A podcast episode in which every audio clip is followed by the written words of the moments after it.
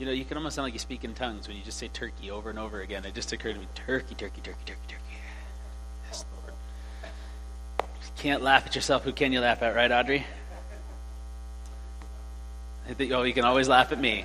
You can always laugh at me. wow. Thanks, Derek. Yeah, I bet you do. All right. Well, how many of you guys took a Sabbath this last week? Just curious. How many of you took a Sabbath this week? Uh, there's a few, a few people. How many of you found it hard? Yeah, exactly. Yeah, it is hard. It is hard, and I'm glad that the few of you took it. I would encourage you again next week. Give it another shot. Give it a try, even if it's only half a day. To take some time to rest in God's presence. Um, it'll it'll do your soul good. I promise you. And you see what God does when you do that.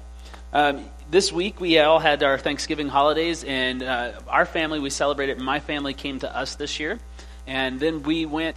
What is today? Today is Sunday. It all kind of happened so fast. The holiday's such a blur. We went up to Coeur d'Alene to go um, to. There's a, a Christmas light parade. If you guys know about this thing? There's a parade that comes through town, and everybody puts lights on their cars and their trucks and their mostly trucks and four by fours and boats. It's kind of weird. Very Coeur d'Alene.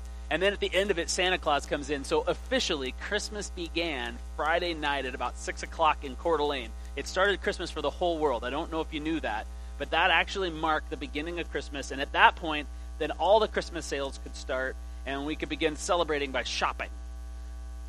I got some general chuckles after that. You know, you're like, I'm not sure I buy it.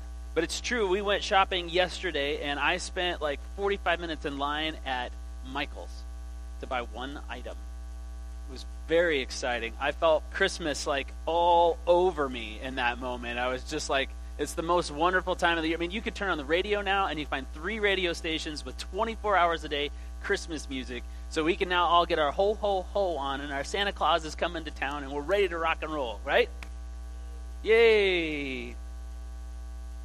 I have traditionally really, really loved Christmas. I'm kind of a nostalgic guy. And I like to kind of like wrap the holiday around me like a warm blanket, you know, and just like turn on the Bing Crosby and the Christmas lights and, and listen to all the wonderful sounds and sights of the year and, and kind of reminisce like all of those feelings that come up in your gut when you start thinking about greenery and red bows and when you think of Rudolph and, and like even Bing Crosby's voice itself, it just brings up those feelings of, of comfort and joy, right?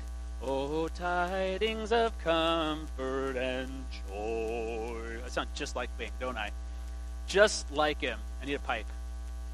I need a pipe. I need a pipe. Yeah.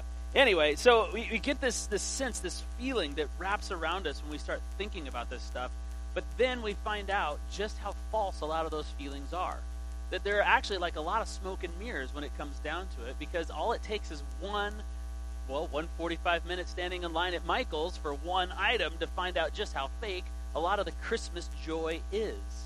A lot of the feelings that we wrap ourselves in during Christmas, they seem to, to evaporate, and we see that like there's this there is a man behind the curtain, and there is a man pulling the levers. And it doesn't feel very good. The Christmas joy that we often say we celebrate during Christmas winds up being kind of a sham.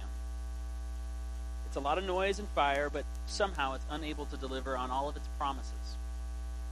Is the name Isaac Watts familiar to you guys? Isaac Watts? Few of us? I guarantee you, whether you can remember his name or not, you've probably sang some of his songs. He's a famous songwriter. And one of the songs that he wrote is, is one of our most famous, most popular Christmas carols of all time. And it goes like this Joy to the world. Right? Uh, let's try that again. Joy to the world. Now you. There you go. You see, you know it. Uh, you can stop now. Whoop. Choir cutting you off. Whoop. You're like, I just want to keep going. We could just sing Christmas carols. Just, uh, just skip it, JB. You're done. We could just sing it. It's one of the most famous carols uh, ever written, and uh, now you've all got it going on in your head, and you're like, you're already at Heaven and Nature Sing, right? You're already got, mm-hmm, and you're going to be there the rest of the sermon. I promise. You're just going to be singing this over and over in your head. Now, I want you to think of this song because the first line says, Joy to the world, Santa Claus has come. What? Oh, yeah, you missed that one, didn't you? No, it, it doesn't say, Joy to the world, the gifts have come. You know, and it doesn't say, Joy to the world, the in laws have come. right? The in laws have come. Now, uh, pretty much that's a really good thing when the in laws have come to take your kids so you can go to the beach, right? How many of you say amen to that one? Yeah. Joy to the world, the in laws have come. It doesn't say these things. It says, Joy to the world, the Lord has come. The song Joy to the World is a declaration of joy. Not happiness because of lights or because of gifts, not a sense of gladness because something funny was said or done, but joy, deep joy, joy that's in our soul. And why? Because of Jesus. You don't have to dig very deep into the Gospels to find the theme of joy just popping up. And as I told you last week, this, this Advent, we're going to be talking all about joy. We're going to be celebrating joy. We're going to be looking for joy. We're going to be asking God, what is joy and how does it affect us? What do we do about it and how do we receive it? And so this morning we want to start in the very beginning of the Gospels in Luke chapter 1. You want to open your Bibles, we're going to look at Luke 1 and 2 real briefly, and then we're going to look at John 15. So you're going to want to flip over there as well. But Luke chapter 1, verses 44. This is a cool little story about Mary. Now, if you don't aren't familiar with the gospel stories, Mary is Jesus' mom. And this story takes place before Jesus is even born. Okay? Jesus is a is a is a is a little child inside Mary's womb. And she's already starting to grow and, and stretch a little bit. She's kind of in those uncomfortable morning sickness days, maybe. And she goes to visit her cousin, Elizabeth. Now Elizabeth is also, as they say in the Bible, with child, right? And she's impossibly old. She's not supposed to be with child. She's not supposed to have a baby in her, but she does. And she's stretched out just a little bit further, just a little bit further along than Mary. And as Mary comes to her house, she walks in the door and she's like practically singing for joy over what God has done and what he is going to do. And in verse 44, Mary, uh, um, sorry, Elizabeth responds to Mary, and this is what she said. She says this to, to Mary. She says, for behold, when the sound of your greeting came to my ears, the baby in my womb leapt for joy. Leapt for joy. At the presence of Jesus in the womb of Mary, the baby inside the womb of Elizabeth did a little flip turn. Now, moms in the room know what that flip turn feels like. It almost makes you nauseous. You know, just a little flip, and he kicks something inside there. It's like, oh, I don't feel so good, or his foot sticks out he did this little dance of joy inside his mother. Now, obviously, from our perspective today, there's a number of things wrong with that story, right? I mean, just think about it. You're like, hey, wait a minute. You just said the Bible's wrong. Now, I want you to say, I, I totally buy this story. But there's a number of things, like, from our perspective that are totally crazy. Like, first of all, babies are incapable of anything but the most basic emotions, right? They get angry when they're hungry. They get happy when they make a mess in their diaper for you. You know, they smile when they go to the bathroom. It's like these basic, basic emotions that they, and those are the ones that are born. Now, the ones inside, they have even less going on in their brains. They don't ever feel hunger because they're constantly fed. They don't feel the mess because they don't make the mess. You know, they're not happy about those things. They're just, just this baby in the womb with basic, basic emotions going on. And so now we've got these people assigning joy to a child. And that doesn't make a lot of sense to us. This baby that's separated by this thinly stretched skin and a gallon of amniotic fluid and various and sundry mom parts in there, it certainly shouldn't be able to interact or emote any sort of joy. But, like I said, I trust God's word. So I believe it when it says that this baby, John, was filled with joy. And it did a little happy dance. John, before he was even born, was responding to the presence of the Son of God. He was just nearby, just across the room. Just Elizabeth is sitting in her chair, and Elizabeth, er, Mary comes in the door, and the baby does a flip turn over for joy. And you know what? It's not just the baby, because Elizabeth is the one that's saying uh, saying what's going on inside of her. She's also experiencing this emotion of joy. She is filled with deep joy. What she and her unborn son are experiencing is qualitatively different than what we feel and experience on Christmas morning. It's qualitatively different. We feel that, that joy on Christmas morning, we feel it in our, our hearts maybe.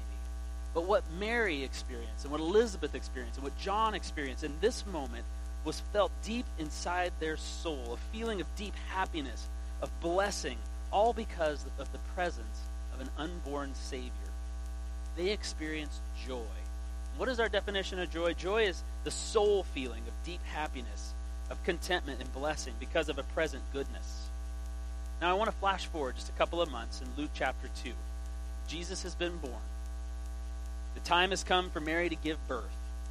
And they had to just make this hard journey from Nazareth in the north to Bethlehem in the south. It took them several days, and they had to do it because of taxes. Yes, taxes are still inconvenient. They have always been inconvenient. It's always, though, a time of joy, even in tax season, when a baby is born. Always a, it's a, always a moment of joy. But when Jesus is born, Jesus is more than just a baby. He's not just any baby. This is the Messiah, the promised Savior. When we have a baby, we take a cute picture and we send it to Costco and mail it out to everybody saying, Look, my baby isn't an alien. I know all the pictures I showed you before said it was an alien, but look, my baby isn't an alien. It's actually cute. It doesn't even look like a bug. Yay! And everybody gets the pictures and we're all cheerful and happy. But Jesus, being the Savior of the world, he gets a very special birth announcement. God sends the angel announcer. God sends the angelic choir to kick this thing off right, to let everybody know what has happened. Can you imagine the angel that got called to prepare the speech? You know, this is like a big deal. The Son of God has just been born, and he is supposed to give the birth announcement. He's probably watching all the YouTube videos that are out there for the birth announcements. He's probably, you know, he's like thinking, how about blue balloons in a box? No. Or, or maybe a pinata filled with blue Jordan almonds. And those scatter everywhere, and everybody will know it's a boy. Or maybe a blue silly string and wrapped in the, it's a mystery, and we spray it, oh, it's a boy. But then he thinks that's probably just a gender reveal. And that was nine months ago when he said, Behold, you shall give birth to a son. And so he's got to come up with another idea, and he has to fall back on his ever popular speech. So he writes his speech. He's getting ready, and he's so excited for what he has to say. He's literally, an angel is filled with joy over this news. And he's writing down the words. He's like, I bring you news. No, not just news, good news. Good news. I bring you good news. And this news is about joy. It's about joy. No, not just joy, it's joy for all people. And it's not just a little bit of joy, it's great joy.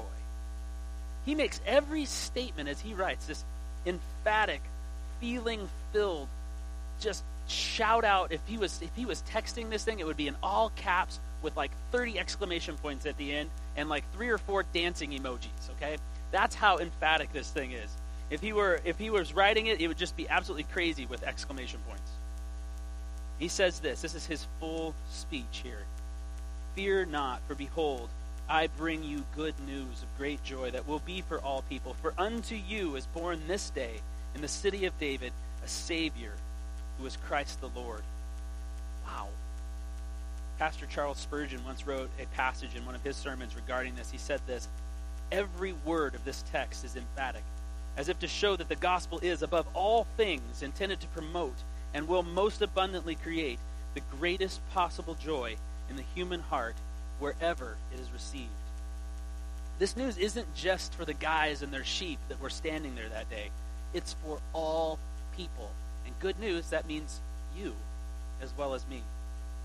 And he's not just born, he is born this day, today, right here, right now and he's not just the Savior, he's the Messiah. He's the promised one. He is Lord of all.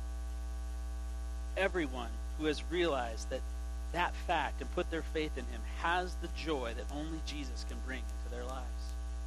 Everybody who puts their faith in that moment can experience the fullness of joy that God has intended us. So the angel has got this really emotional speech all worked up to this point. He's all excited about it. He's just, and he's got to he's, he's, he's thinking, okay, I got to run this past God the Father. I mean, it's his birth. It's the birth announcement for his son. So we got to make sure it's cool with him.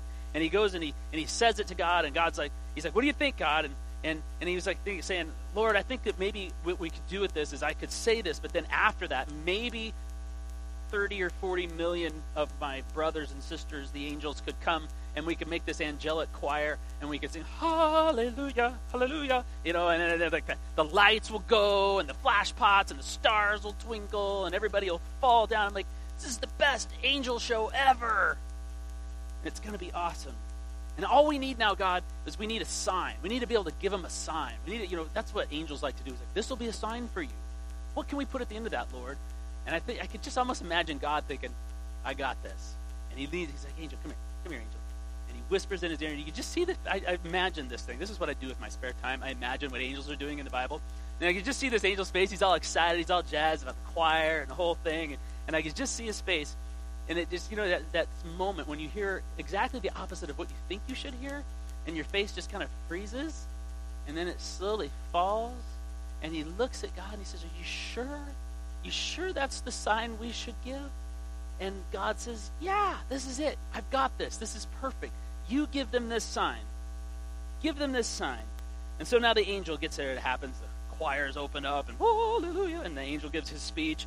You know, fear not. And he does the whole thing. And I can almost imagine he gets to this part. And this shall be a sign to you.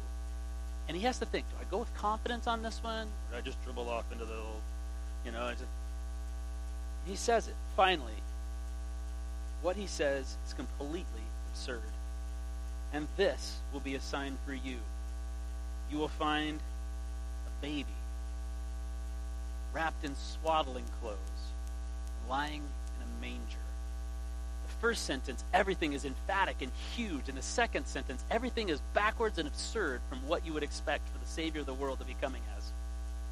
The thing that is going to be great joy, the good news that the angel of the, that is announcing about the Savior of the whole world, it can be found right here in this town, but it isn't going to look like what you think it should. It's not an army, it's not a general, it's not a warrior, it's a baby. A helpless baby. And not only helpless, but poor. It's wrapped in swaddling clothes. These are the leftover rags that they had saved from the kitchen after washing all the dishes so that they could wipe off the animals after they were born. This is this is just like these are dirty rags that are of use to nobody. And this Savior of the world, this little helpless infant, has been wrapped in those. And not only that, it's lying in a manger. We're talking about animal drool all over the place. The horses have got their heads in there, and there's horse, you know, liquid from their noses, and there's sheep slop, pig slop have been in this stuff. This is where the Savior of the world has been laid. The angel is announcing that joy is going to be found in a place where you least expect it. But it's right where you live, right in your town, right in your wheelhouse, right in your home, right in your city. Joy has been born. And it looks like what you would least expect it to. Joy is a person. It's Jesus. So what is joy? And why does this impoverished baby bring it? Let's work with our definition of joy real quick and see what we can learn. First of all, let's let's go back to that definition. Joy is the soul feeling of deep happiness, contentment, and blessing because of a present goodness. Let's break that down. First of all, joy is a feeling. It's an emotion. Whoever said that feelings don't matter was probably a Vulcan. Because as far as I know, Vulcans are the only people in the galaxy who don't feel. I guess maybe the Borg, if you're really following the sci-fi thing.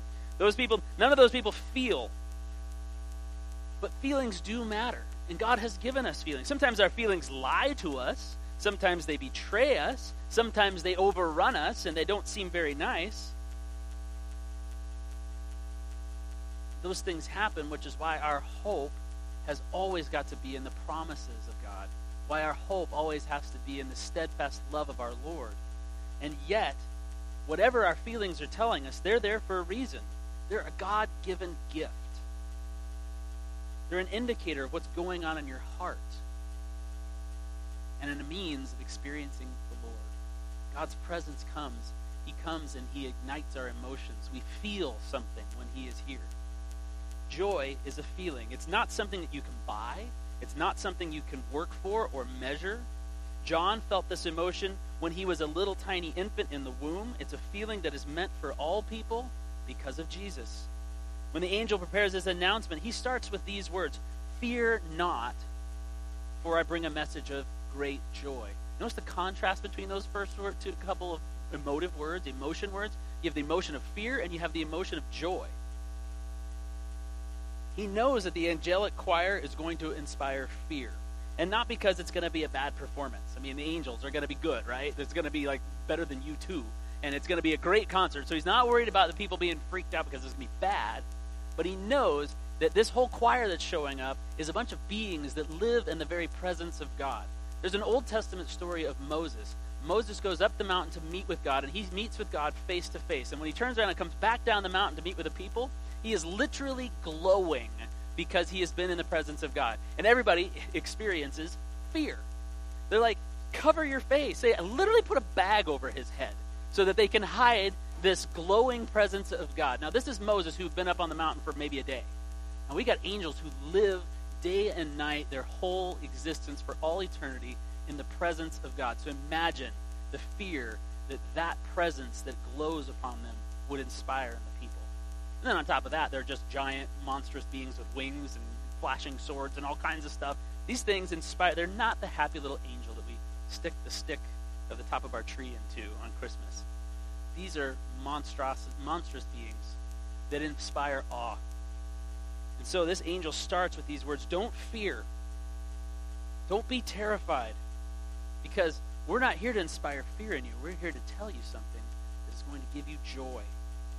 God's presence in the lives of the angels can cause people to fear and has done so throughout Scripture. But fear is not the emotion that God wants us to experience. Fear is not what God wants us to do in His presence. Now, fearing the Lord is a whole other thing. We could talk about that another time. But the emotion of fear, being afraid, is not what God wants. What He wants for us is what the angel announces next tidings of great joy. He's announcing the emotion of joy to come to our hearts. Now, this is not just an emotion, a feeling, it's a soul feeling. Joy is something that you feel not just in your emotional self, it's deeper. Joy, as you know, it often gets mixed up with happiness, right? In our world, we like, I'm, I'm happy. Are you experiencing joy? Yeah, I'm happy. The culture wants us to feed on happiness as an escape to do the things that make us happy. We go shopping for retail therapy so that we feel happy. We drink so that we can be happy and make all the things that make us sad go away. We date somebody so that we can feel happy. Sometimes we even marry people so that we'll feel happy. But real joy, real joy has more energy, more life, more consequence, more power. It lives in a deeper place in our soul. The soul is the deepest part of our identity. It's what so, sews up our spirit and our body. It's this place where they intermingle and mix, and it's our deepest identity before God. And it's in that place that we experience the gifts of the Spirit of love, of joy, of peace, of patience, of kindness, of goodness, of gentleness. We experience those in our soul. So, joy is the feeling, and the soul feeling of what? Of happiness, of contentment, and blessing. Honestly, I think that that list could go on and on and on. Margaret Feinberg, in her book, Fighting Back with Joy, she adds to this list. She says it's a spectrum of emotions, actions, and responses that include gladness, cheer, happiness, merriment, delight, dancing, shouting, exulting, rejoicing, laughing, playing, brightening, blessing, and being blessed, taking pleasure in, and being well pleased. I can't. Can you think of anything else to add to that list? Every good and wonderful feeling that we have is somehow wrapped up in this biblical idea of joy. Have you ever noticed our human tendency to take words and kind of reduce them to their lowest meaning, their least amount of meaning? We take the word love and we use it to describe our feeling toward tacos, right? When a person is really annoying, we kindly say, hey, oh, bless their heart, rather than gosh. We try to reduce these words down and change their meaning a little bit to make them nicer and softer, or, or somehow we dilute them. We take these massive soul words and we make them trivial figures of speech. When it comes to the range of feelings that are described in, as joy throughout Scripture, our reduction practice actually shortchanges our ability to experience it. We pursue happiness, and when we feel happy, we don't give much thought to why we feel that way. When something good happens, we feel blessed. But often we don't connect the feeling of blessing with the one who actually blessed us. The Bible says in the book of James that every good and perfect gift comes from the Father of lights, from God. So when we are experiencing something good, a gift, a sense of happiness, a true settled contentment deep inside, it's because of God. It's not because we've earned it or because somebody gave it, but because God has given us the ability to feel it. And every gift comes from the Lord, which leads us to our final point. We experience joy the sense of blessing, the sense of happiness, the sense of contentment because of a present good. Life brings lots of good things, right? Gifts, Christmas morning, good things, unless you get like deodorant or socks. But you get good things on Christmas morning. You, you get the gift that you were always hoping for, the gift you were always dreaming about. And it brings a sense of happiness. But that's just a piece of joy. Now I think about my kids and my wife. I love being with my kids and wife. Really, honestly, there's nobody I would rather be with than my children and my wife most days. I had to caveat that, right? Most days. When I'm with them, I'm often filled with a sense of joy, with a sense of happiness. As I watch my kids thrive in this world and do the things they love to do, it brings a sense of joy. My son Isaac is sitting in the room, and I'm just going to say this really fast. When he hits a fastball and it goes out into the center field, and to see the look on his face of joy, I feel joy. It makes me happy and excited. But these feelings of joy that we have are just a small reflection of what God experiences and what He wants for us. If my children and my wife produce in me this feeling of joy and happiness, imagine how God's presence affects His children. The greatest joy a human can experience is to be in the presence of their Maker. Jesus' birth announcement included the pronouncement of joy to the whole world because why? The Lord has come. John 15, if you want to turn your Bibles over there. John 15 is this gathering of Jesus' final teachings. Over the last several days and weeks of his life, John thought through these things and he collected them and put them in his story just before Jesus actually goes to the cross. And right smack in the middle of all that is this story about vines and branches. At the end of this teaching, he says this. He writes this down that Jesus said this. Jesus says, These things, this is verse 11, these things I have spoken to you that my joy may be in you and that your joy may be full. Jesus is saying that you have a joy tank. You have a joy tank inside of you, and I want the needle to point to F. I want your joy to be full. In every moment, in every day, despite your circumstances, despite what's going on around you, maybe even despite what's going on in your body, you may be suffering, but I want your joy to be full. Notice that this statement is about being filled about being filled with joy starts with the words I've spoken these things to you. What things?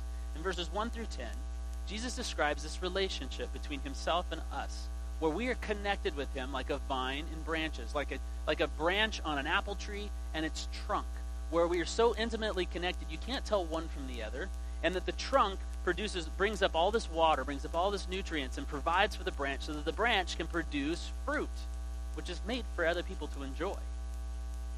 We are to be connected with God in such a way that we bring all of our we get all of our life from him. And when we are, what Jesus says is that we will be filled with joy. When our relationship is connected with God in such a way that we are like a vine on a branch, we will be filled with joy. We have joy because of Emmanuel, God with us. God is with us. Margaret Feinberg writes again that joy emanates from the abiding sense of God's fierce love for us. His fierce love for us, not a not a passive love, not a weak love, not a, just a I love tacos sort of love, but a fierce love that fights for us, that pursues us and chases us. And when we have this abiding sense, this sense that it sticks with us, that we walk with it, it, it lives in us, then we experience the joy because of the presence of God in us. We can live with that sense of joy that comes from always being in the presence of God.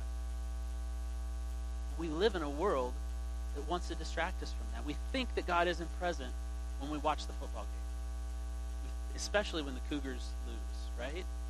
That was a heartbreaker this weekend. We live with this sense that, that God isn't present um, in our bedrooms, or that God isn't present in our, in our private workspaces, that God isn't present when we're grocery shopping, in the mundane activities of life. We live with the sense that God isn't present when we argue with our spouse, that God isn't present when we love on our children. We come to church and we think this is where God's presence is. But God's presence is all around us. It never leaves us. It never forsakes us.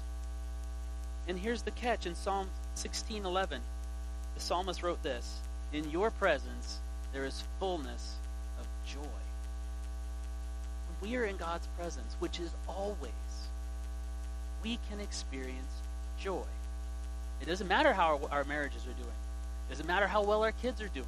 It doesn't matter whether we're making good money or we're losing money. It doesn't matter whether we got the gift we wanted for Christmas or didn't. It doesn't matter whether the doctor says to you you have cancer or he says to you you have a clean bill of health.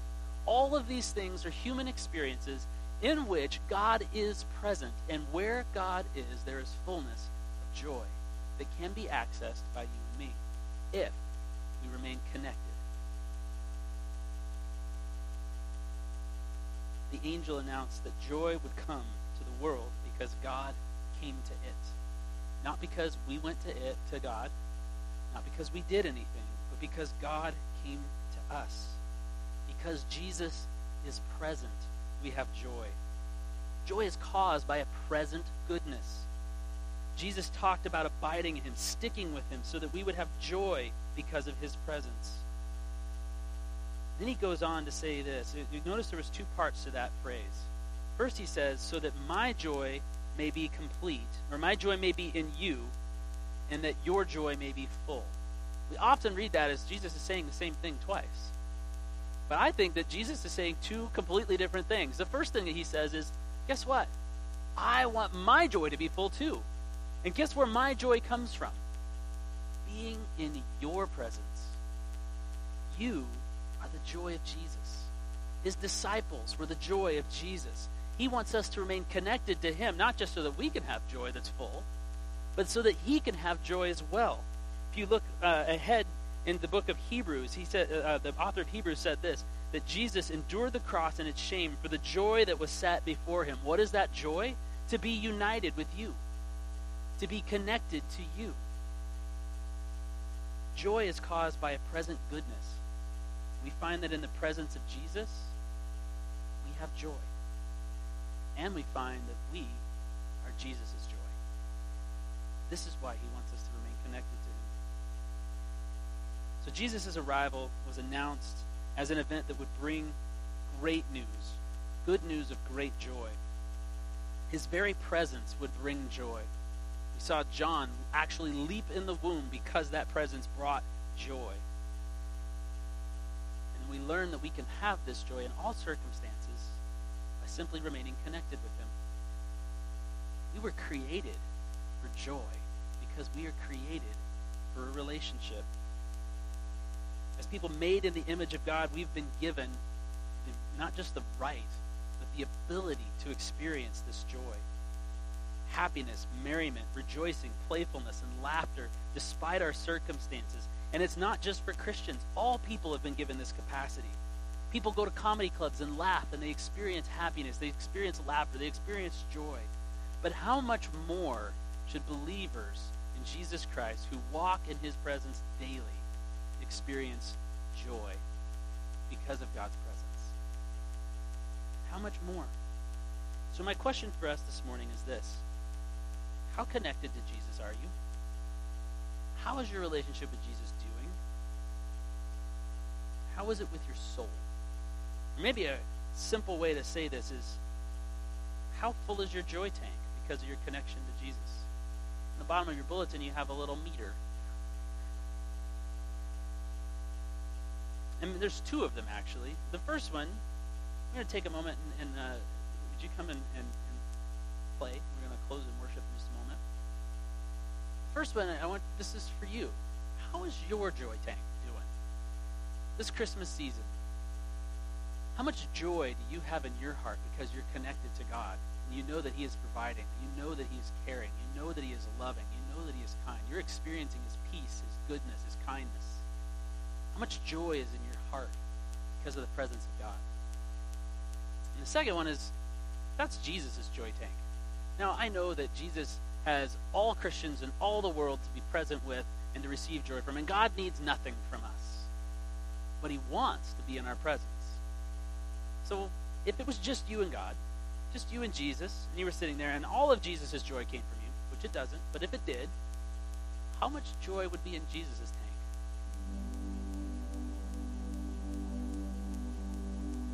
I'm going to just give you a moment to, to ponder and think that. Jesus, I pray that you just open our hearts to ask this question with you. How is it with our soul? How are we doing with you? Are we remaining connected? And in that connection, are we finding joy in all circumstances? Help us to be honest right now.